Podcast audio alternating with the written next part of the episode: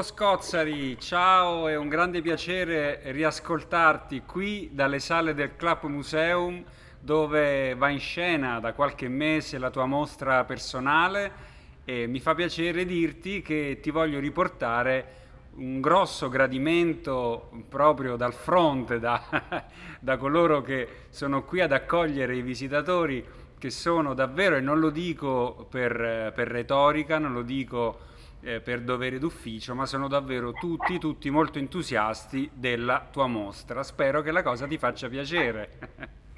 Mi farà piacere solo quando confesserai quanti biglietti hanno staccato.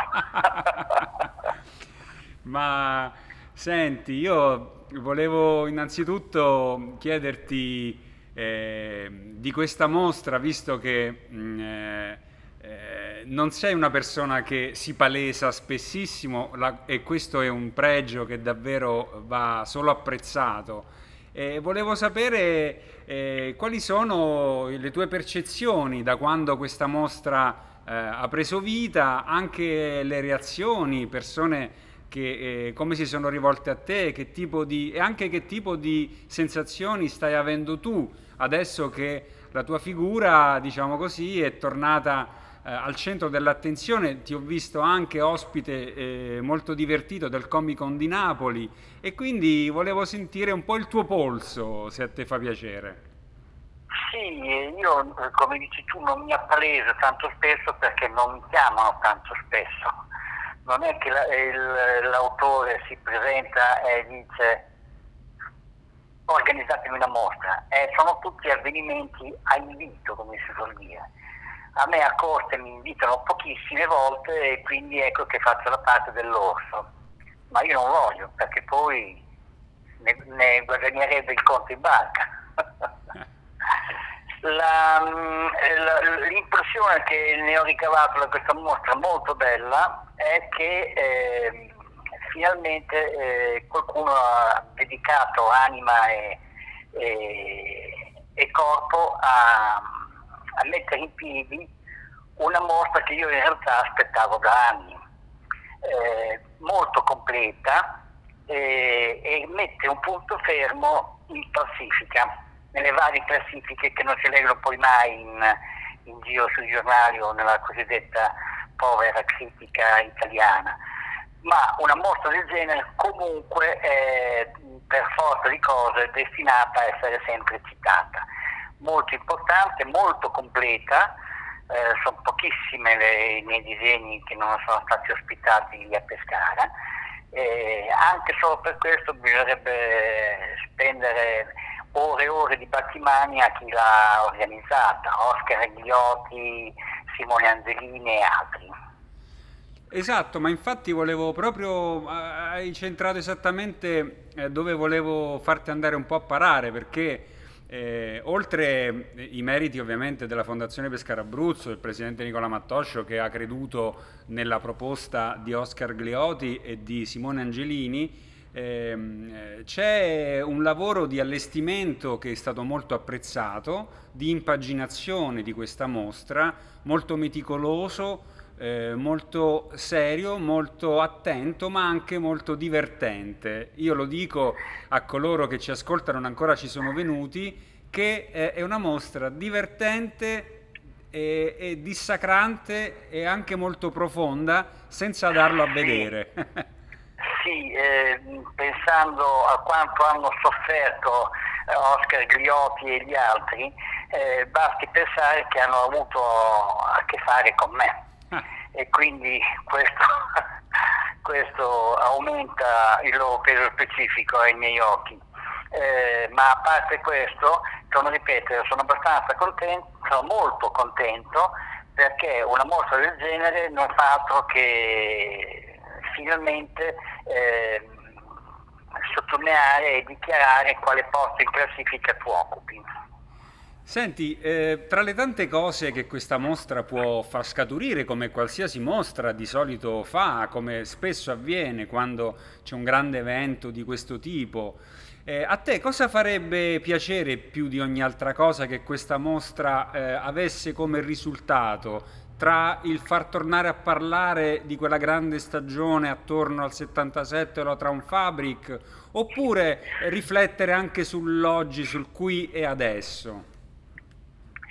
E vorrei che, ma questo è una, veramente una, un desiderio da povero matto, vorrei che una mostra del genere eh, riuscisse a far ragionare sullo zero attuale, sullo zero dei valori del fumetto italiano attuali.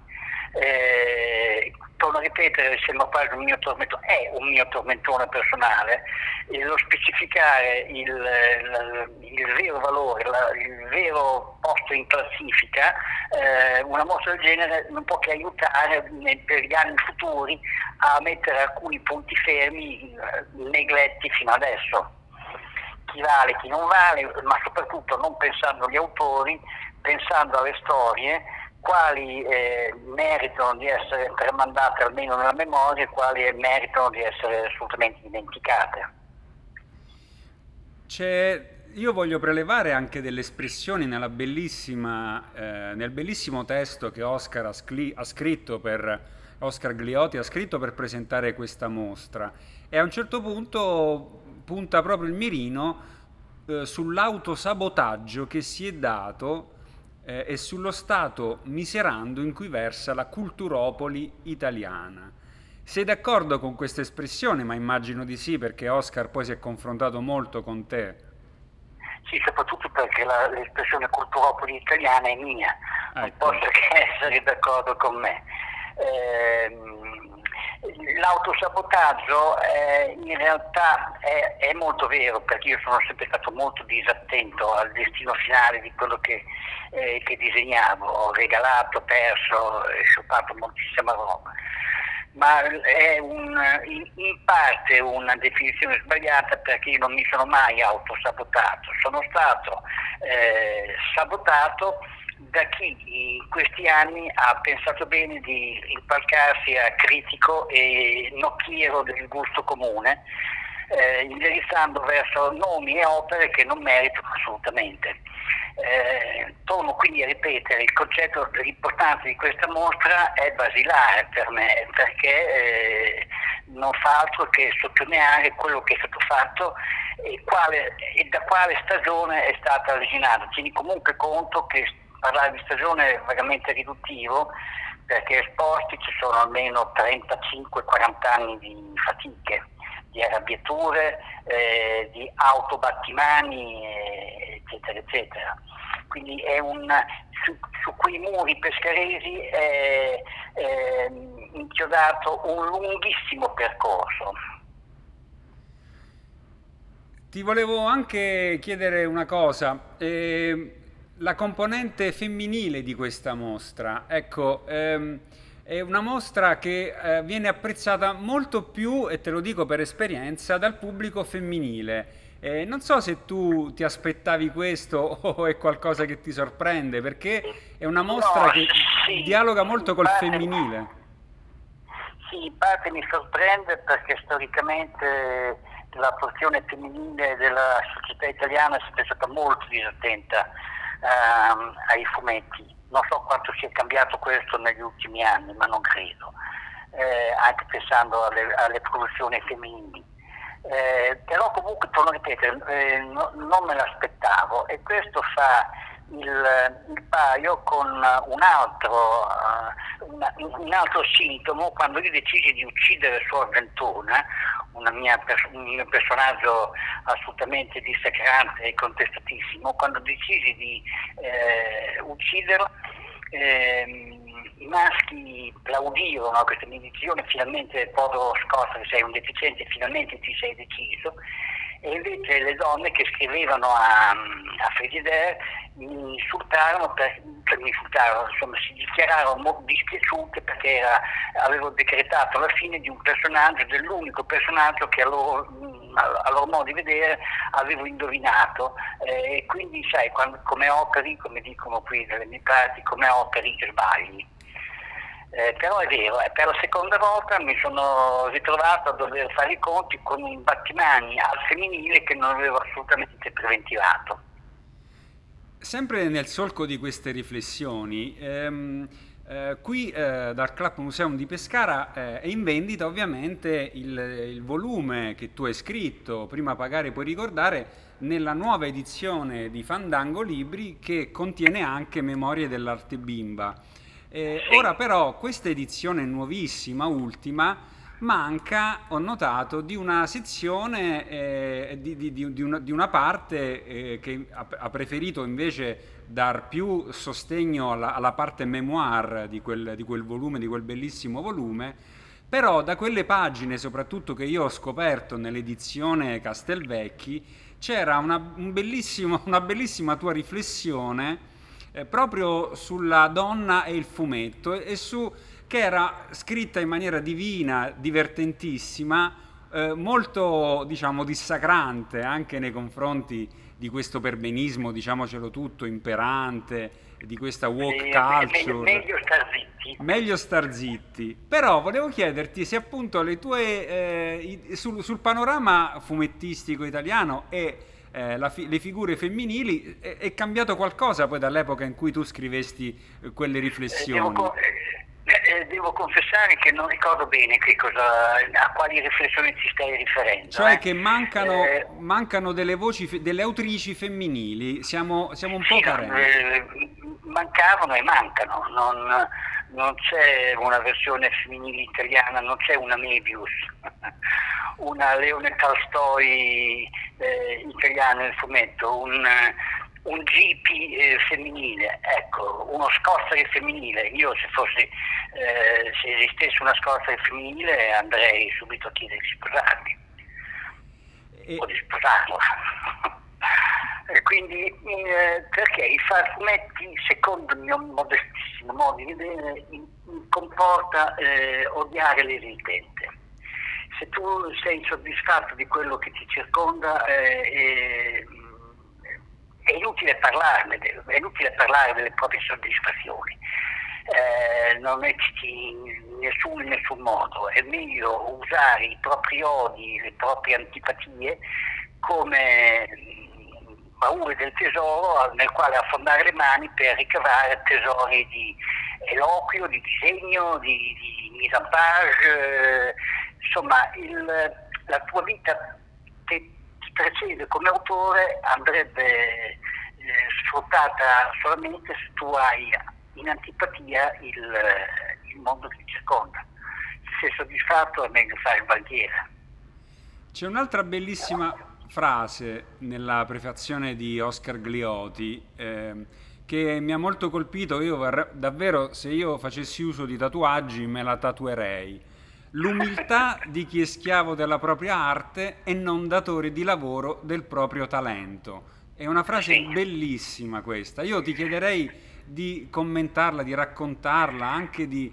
Sì, è una, mm, sono alcune righe di Andrea Pazienza che mise come post-fazione a un mio album, eh, non mi ricordo quale. Dottor Jack. Credo, il dottor Jack eh, della, della Primo Carnera, eh, su, su, mia richiesta lui ebbe eh, la cortesia eh, fece questo grandissimo sforzo di scrivere quattro righe in croce, quelle che hai citato, eh, e quindi da pari a pari ci confrontammo eh, le nostre reciproche antipatie erano fortissime, nostre, i nostri reciproci amori erano altrettanto forti, quindi quando eh, pensai bene di dover chiedere a qualcuno una portazione, l'unico nome che mi venne in mente era quello di Andrea Pazienza, era l'unico abilitato a, a parlare di me eh, e, e, ne parlò in quei termini, non so quanto sinceri, perché pure Andrea lo conosco, e lo conoscevo,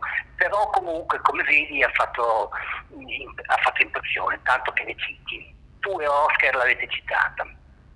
Quindi devo chiedere, devo dire grazie Andrea, a buon rendere. Sì, esattamente.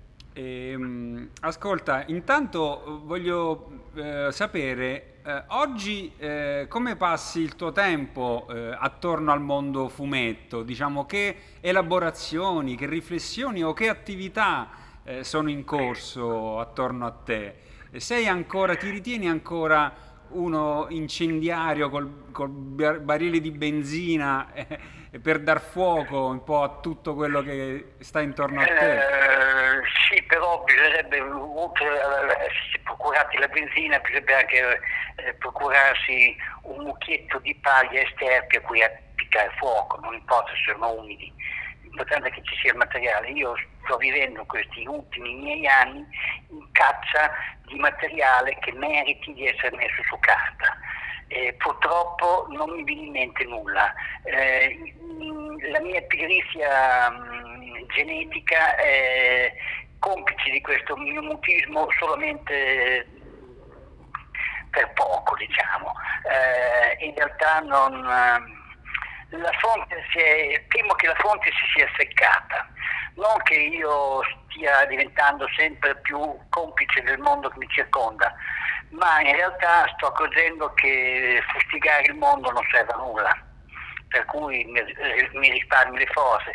Ho scoperto, per esempio, la grande gioia nel, nel nel comporre tavole singole, i disegni, quindi eh, astraendosi, dimenticandosi del racconto fumetti, eh, che nella mia personalissima ottica sta diventando sempre più un esercizio di pura geosia, e quindi cimentarsi nella, nella tavola singola. Se la imbrocchi, se l'idea è buona, eh, io sono innamorato del, del prima e del dopo, eh, di quello che che precede immediatamente prima e quello che succede immediatamente dopo la scena disegnata nel, nel quadro, eh, abbastanza di, lontano dal concetto di pittura come si è eh, organizzata in questi ultimi due o tre secoli dal punto di vista eh, classico. Ma mi piace così, quindi cerco di inventarmi, costruire storie, mo, storie molto complicate e molto poetiche, tra virgolette, però con una tavola sola. Quindi saltare a piedi pari eh, ed elegantemente l'enorme e odiosa fatica di starsene giorni e giorni e giorni sul tavolo del disegno. A ripetere sempre le stesse cose, sempre gli stessi personaggi. Il fumetto lo sto odiando Filippo, io tra le persone che vengono qui c'è gente che esce davvero con gli occhi lucidi e ricorda eh, la Tram Fabric, ricorda quel 77 e, e, e, sembra comunque che tante persone abbiano ancora voglia che nascano 10, 100, 1000 Tram Fabric. Ma tu, eh, a tanti anni di distanza, come ripensi a quell'esperienza?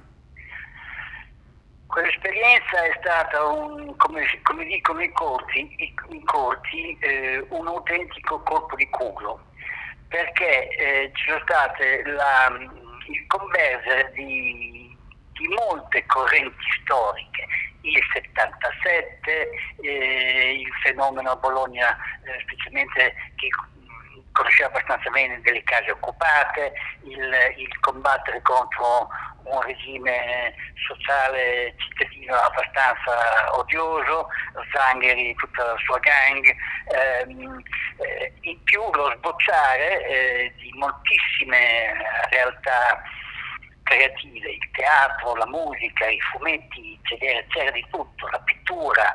Ehm, e Bologna era, in quell'epoca è stata una piccola San Francisco.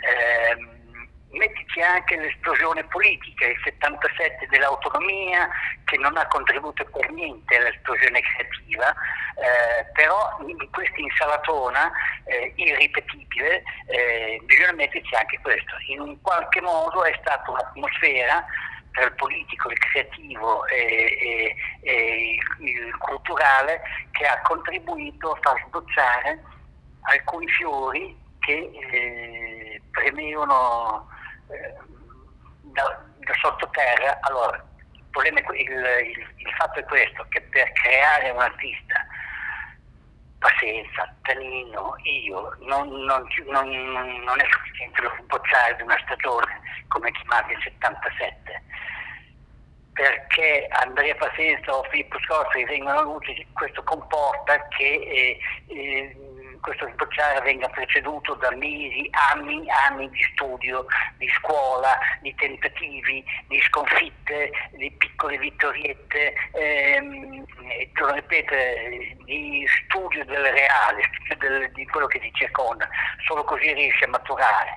Il, il, colpo di fortuna di cui parlavo prima consiste proprio nel fatto che questo sbocciare, questo sbocciare finale è coinciso con l'esplosione di, altri, di altre, eh, come posso dire, bombette atomiche che contemporaneamente a Bologna eh, venivano fuori, ma è una stagione irripetibile.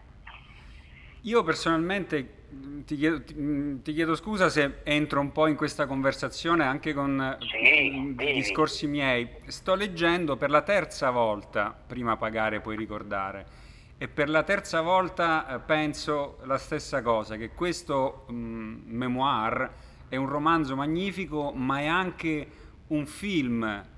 E dovrebbe essere probabilmente un film importantissimo per la per la cultura oltre che per la cinematografia italiana. Scusi, e... perdonami ignorante, cos'è il film?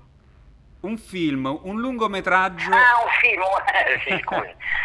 sì, sì. Io ti, te l'ho voluto sempre chiedere, ma è mai venuto qualcuno a chiederti i diritti per realizzare un lungometraggio, un film da questo libro? No, no, no, perché in parte immagino, eh, non ho nessuna prova che me lo corrobori questa mia idea, che c'è stato un, un, film inglese molto bello che descrive una Crown Fabric londinese. Ehm, Ti riferisci a Control? Su... No, no, no, un film di una ventina di anni fa, molto, su una casa occupata di tossicomani. Eh, Trainspotting? Molto bello. Come? Mica ti riferisci a Trainspotting? Sì, sì, è Trainspotting. Ah, il esatto. fatto che eh, Trainspotting abbia di poco preceduto o seguito l'uscita del libro, secondo me ha contribuito a far sì che nessuno si azzardasse in Italia a, a proporre eh, sulla base del mio libro una versione di Trainspotting italiana. Tieni conto che eh, stiamo parlando del cinema italiano, quindi dei registi italiani e degli attori italiani e quindi, e quindi fermo. No, ma eh, ripeto, aggiungo altre mie considerazioni. Questo libro eh, in realtà parla di tutta una stagione, di tutta un'epoca, di una generazione, di una storia italiana, di una storia anche personale tua, contiene tutto e lo fa in una maniera viva, vivacissima, vitalissima, ancora oggi che sono passati ho più di vent'anni, è una scrittura bollente, una scrittura palpitante. Quindi... Sì, sì, ma io so, so perché, perché sono ancora imbestialito per quello che, per quello che ho visto accadere eh, davanti ai miei occhi o che mi è accaduto o che ho visto accadere a Bologna in quei mesi, in quei pochissimi mesi. Per cui quando mi misi a distanza di una decina d'anni a scrivere questo diario di battaglia, di battaglie, eh, l'ira era ancora funesta e, e, quindi mi è venuto facilissimo. Eh, non ero scocomerato come adesso, quindi la memoria funzionava ancora bene.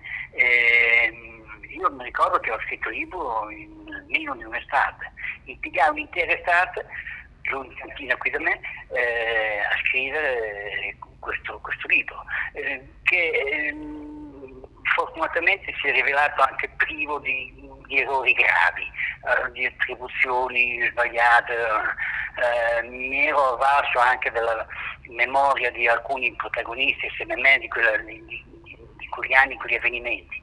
Però il libro, per, mio, per mia fortuna, mi è uscito bene al, al primo colpo e devo dire che eh, è stato merito dal punto di vista tecnico, essendo io comunque anche nella, nella scrittura un autodidatta come per la matita, mi è servita il lunghissimo apprendistato del scrivere autentiche puttanate eh, sul male, eh, su Argentona, eh, cioè il fumetto la obbligatoria concisione del fumetto che devi usare nel fumetto se non vuoi diventare noioso, quella obbligatoria concisione mi è servita moltissimo una volta che ho imparato qualcosa, un pochino di mestiere, a scrivere, a scrivere la, la, la prima versione di prima pagare e poi ricordare. Poi naturalmente siccome la scrittura è un mestiere che si automigliora, le versioni successive sono sempre diventate, sono, le giudico molto migliori.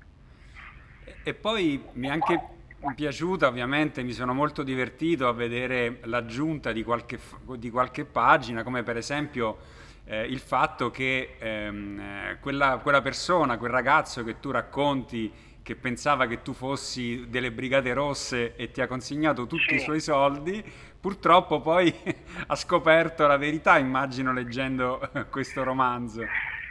Sì, ma si è rifatto vivo con lettere minatorie eh, scritte con, in arabo e in cinese inventato eh, per dimostrarmi che lui in realtà non era uno scocomerato, ma aveva, era uno che aveva veramente studiato, aveva studiato l'arabo e il cinese, e insulti in un cinese e in un arabo inventati, eh, con minacce, ti vengo a cercare, ti vengo a trovare, preparati che sono qui.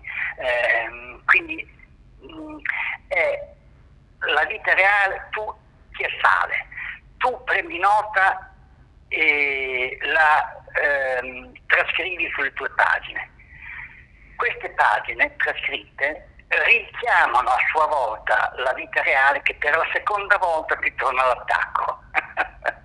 e per la seconda volta, siccome lo scrittore non deve mai lasciare intentato nulla, ho rimesso sulla pagina eh, queste lettere minatorie, queste lettere da povero scocomerato, devo dire. Eh, io, lui ce l'ha a morte con me, questo ragazzo, però io con lui non ce l'ho affatto, non, se si è offeso per qualche modo un po' mi dispiace, eh, perché non, in realtà erano cose che succedevano, allora succedevano. I ragazzotti, allora alcuni la pensavano così, eh, interi spezzoni dell'autonomia andarono nel 77 all'assalto della stazione di Bologna. non so con quale obiettivo, però lo facevano, lo fecero e quindi non puoi non parlarne. Se ne parli e questi si offendono, non è colpa mia.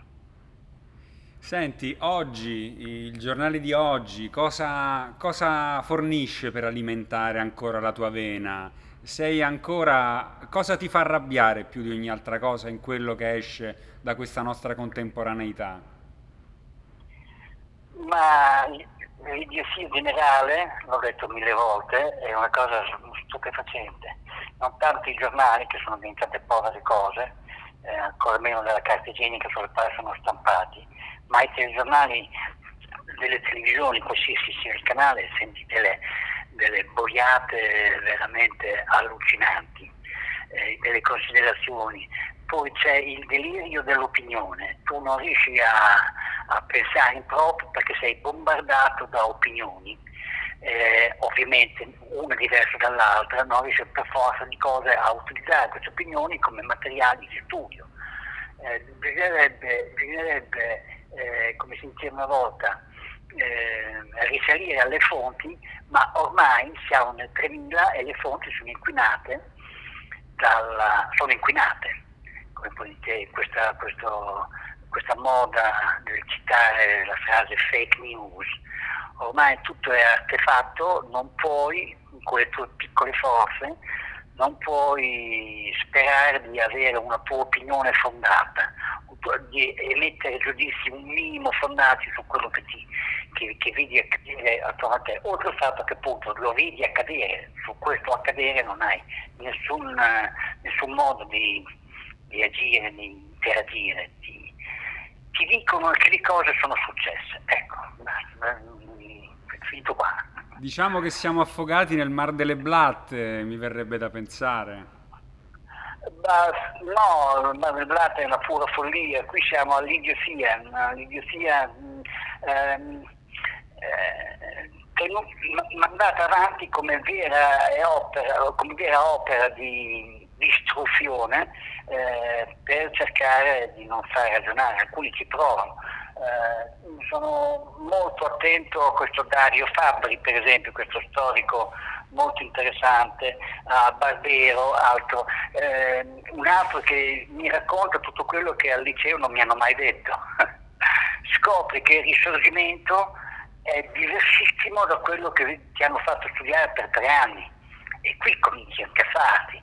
Io perché devo andare, perché devo assassinare la mia gioventù? Perché non devo andare, devo mettere da parte il motorino e, o la figlia per ascoltare un professore di storia che mi sta raccontando delle panzane? Il problema è che se me ne raccontano a 16 anni è un conto, se me ne raccontano a 70 è già, è già diverso, perché ormai il disastro si è compiuto, eh, le verità possono essere finalmente rivelate, però la mia forza per incidere sul reale è calata ovviamente. Questa è la tecnica. Ma tu eh, credi ci sia ancora speranza per salvare e guarire il lettore dal terribile grumo di pigne che gli albergano in testa, non troiescamente servendolo, ma dimessamente plagiandolo?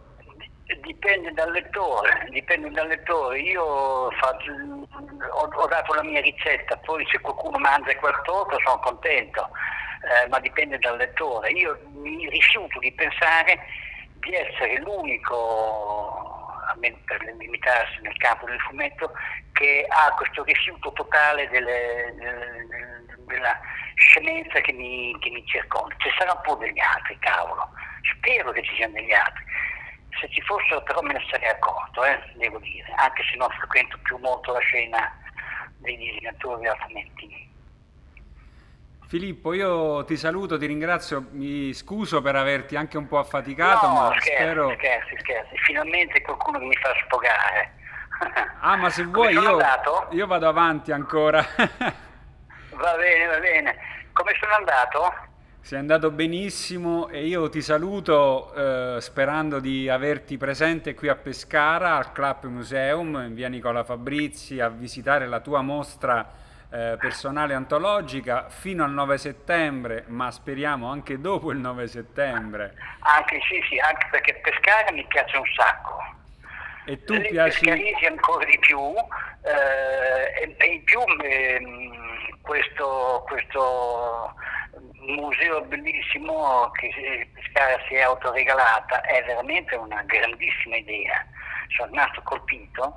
Eh, una volta in più eh, mi sta dimostrato che ogni volta che uno oltrepassa una ideale eh, linea Mason-Dixon, che, italiana, che passa da Firenze a, e va a Pesaro, se oltrepassi questa linea sei sempre contento.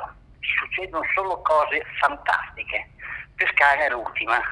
E noi siamo, siamo felicissimi, te lo dico, a nome di tutti coloro che hanno visitato questa, questa bellissima mostra. Ti saluto, ti auguro eh, di stare benissimo e di tornare prestissimo a Pescara. Ciao Filippo. Grazie a voi, grazie pescaresi, mi raccomando compratemi.